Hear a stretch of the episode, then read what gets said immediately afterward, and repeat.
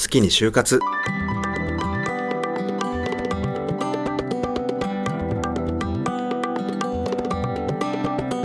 きに進もう羅針盤ラジオ。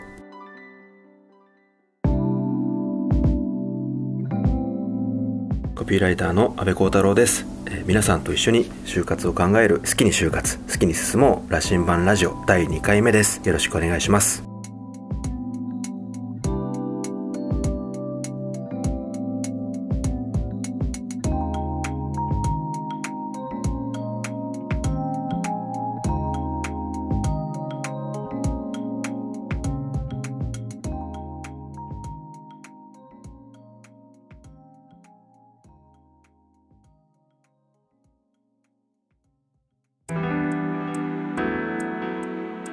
第1回目の時に僕が就職活動で OB 訪問をたくさんしてたって話をしたんですけどその人数が多いですねというリアクションをディレクターの方から頂いてあのそのちょっと人数の話を少ししたいんですけど確かにその40人とか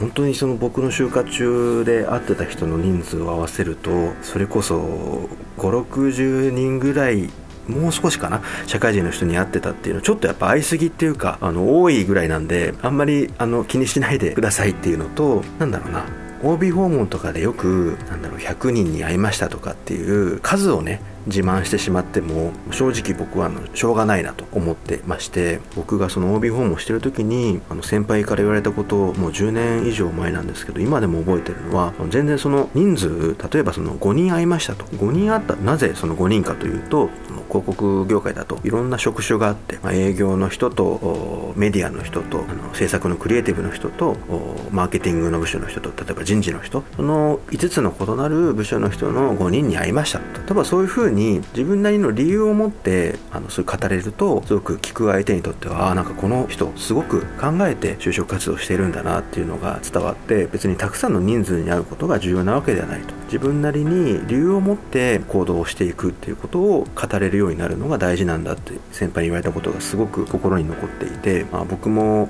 なんでねそんなに人数をたくさんいろんな人に会ってたのかなっていうのを自分の言葉で語れないといけないなっていうふうなことをその時痛感して僕なりに思っていたのはぱり人に会って話をするっていうことが好きだったっていうのはもちろんそうなんですけど一人一人に自分のこの企業への思いっていうのが確信に近づいていくためにも山に登っていくような感覚で一人一人会っていたっていうのがあってそれで時間が許す限りいろんな人に会いに行っていたっていうのが僕の OB 訪問のやり方でした。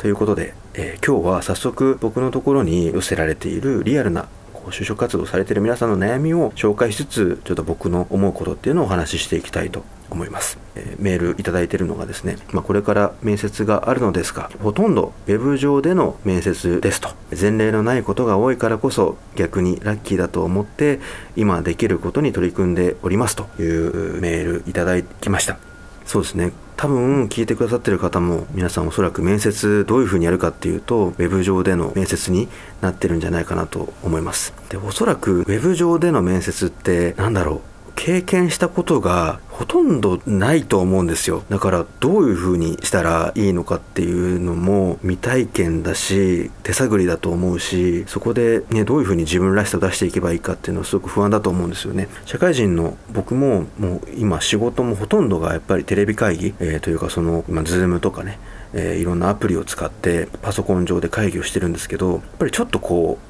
タイムラグがあったりとか声が聞き取りづらかったりとか音声がうまくできなかったりとかっていうそこでの本当にこうささやかなすれ違いっていうのがやっぱり少しなんか伝わってるかなって不安になったりとかそういうようなややストレスを感じることがあるんですけど心がけてることがあってですねあのよりちょっとゆっくりめに話し相手のことをよく見ながら話すっていうのを意識するようにするとなんだろう話がしやすいし気持ちが伝わりやすいなっていう感覚が僕の中にあります。ウェブ上での会議はなんだろうなやっぱり緊張すると少し早口になってしまうことも多いと思うんですけど僕も今ちょっと意識的にゆっくり話すようにしてるんですけど少し抑えめのスピード感でいつもよりも8割ぐらいのスピード感で相手のことをよく見つつ話すっていうのを意識するとウェブ上の面接でも伝わりやすいのかなと思います。で同時にあの多くの人がね今エントリーシートを書いて出したりとかでそこで通ったとかちょっと今回通らなかったっていうような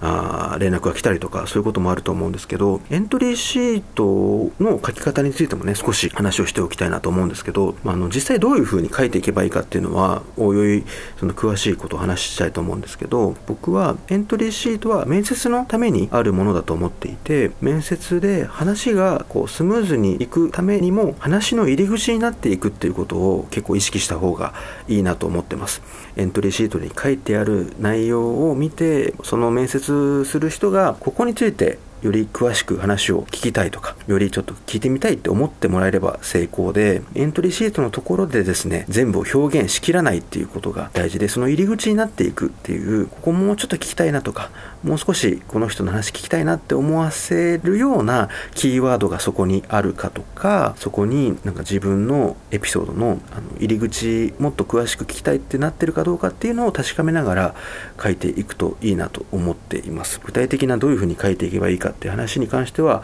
またお用意していきたいと思うんですけど面接につながるエントリーシート作りっていうのを少し意識するといいかなと思います。好きに就活好きに進もう羅針盤ラジオ。もう一つあの質問いただいてましてそもそもねあの企業選びってどうすればいいですかというようなあの質問が来ていて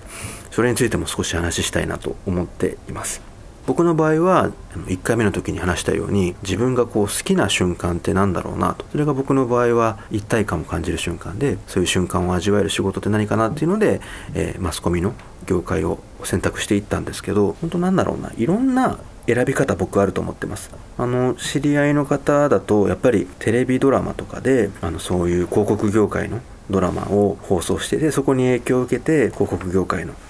面接受けましたっていう人がいたりとかテレビ局の仕事をしたドラマっていうのにすごくいいなと惹かれてそれで受けに行きましたっていう人もいるし皆さんもね周りにいる大人の人を見てあこういうようなあの仕事をして生き生きしている人がいるなっていうところを見てその業界を受けてみるってことでもいいですしなんか映画とかドラマとかでその業界の仕事がすごいかっこいいなっていうことを例えば漫画だと「働きマン」っていう漫画ががあるんですけどそれは出版社の編集者の仕事をテーマにしててその漫画を見てね、うん本当そういう出版とか編集の仕事したいなって思ってもいいですし少し古いドラマなんですけど「恋の力」っていうドラマがあります。でその「恋の力」っていうドラマは広告業界をテーマにすごくその大きな会社から独立してでそのチームであのそういうような仕事っていうのの達成感とか仕事の面白さを味わっていくそういうドラマなんですけどそういうところを見て広告業界を目指した人もやっぱりいますしなんか自分が好きな瞬間とか好きなそういうドラマとか映画とかから自分の行きたい業界っていうのを絞っていってもいいと思います。すごく個人的な理由でそうだなその親の人からこういう業界どうとか公務員になったらどうとかちょっとこう硬い仕事の方がいいよみたいな言われ方もすることもあると思うんですけどやっぱりこう自分の人生を生きるのは自分なので自分がこういう仕事好きだなとかこういうのやってってみたいなとかっていう憧れとかを大事にしてほしいなと思います。で社会人としてのなんだろう大事なことは逆にそういう憧れこそが次世代を作っていくと思うんで今働いてる社会人の人まあ僕はそうなんですけど憧れを感じてもらえるような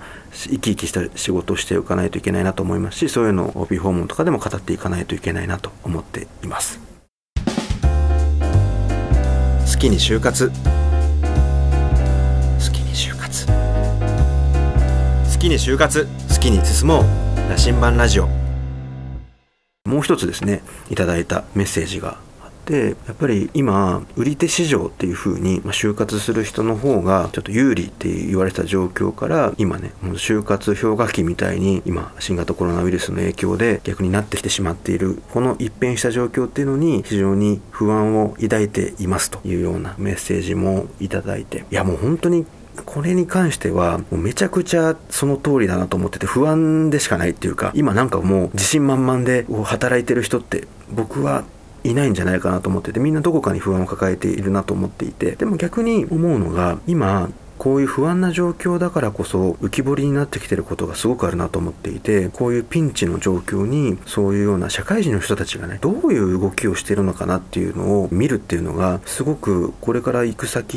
の企業を選ぶ時に参考になるんじゃないかなと思っててやっぱりこういうような、ま、ピンチの状況をチャンスに生かして何か新しいことをやろうとしている企業の人はどんなこの先変化があったとしてもそういうようなマインドを持って働いていくだろうし逆にこういうような状況になって本当に困っているっていう状況でストップしているような業界があったとするとその業界っていうのはうんちょっとこう変化についていけてないのかなっていうようなことですよね。それなんか変化にどういうふうに適応していってるかっていうところを注意深く企業とかその会社で働いてる人とかっていうのを SNS でどんな発言してるかなとかその会社っていうのはどういう発信をしてるかなっていうのを就職活動している皆さん側からはよく見ておくっていうのがいいなと思っています。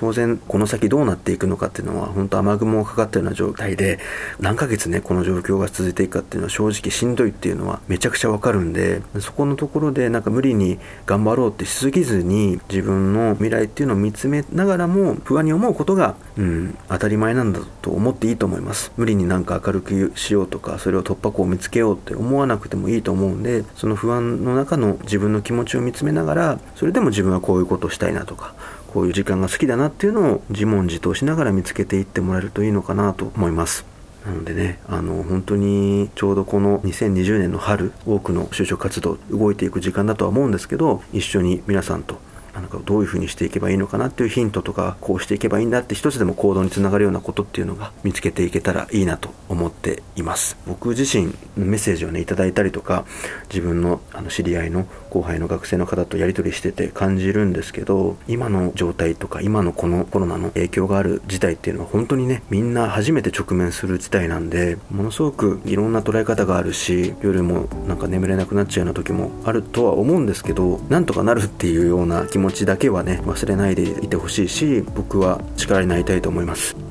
皆さんの周りにもそういうような力になってくれる先輩とか同期とか就活生の仲間とかもいると思うんで一緒にこの事態っていうのを乗り越えていけたらいいなと思っています。少しでもなんか僕の経験談とかねいろんな先輩の経験談とかも力になれていけたらいいなと思うのでぜひぜひこの先も一緒に考えていけたらと思っています。まだまだあの皆さんからのメッセージ募集してます、えー、番組のホームページのメッセージフォームからも送ってください。で Twitter でも皆さんのリアルな声を募集しています。ハッシュタグ好きに就活でつぶやいてもらえたら皆さんの声っていうのも必ず見ていきますのでそちらの方でもツイートしてもらえたらと思います。でこの番組あの Spotify で聞いてくださってる方もいらっしゃると思うんですですけど音楽の力僕すごくあると思っててちょっと僕の中でのおすすめの曲なんですけどフリーパイプというバンドがいて、えー、その彼らがリリースしている「二十九三十」っていうね曲があるんですけどその曲のメッセージが自問自答している背中を押してくれるような曲になっていて前に進めっていうのをなんかこう力強くというよりかは優しく強く歌ってくれるような歌なんでぜひもしよろしければ聴いてもらえたら嬉しいと思います。それでは「好きに就活好きに進もう羅針盤ラジオ」2回目をここでおしまいにしたいと思います。また次回お会いしましょう。それでは安部幸太郎でした。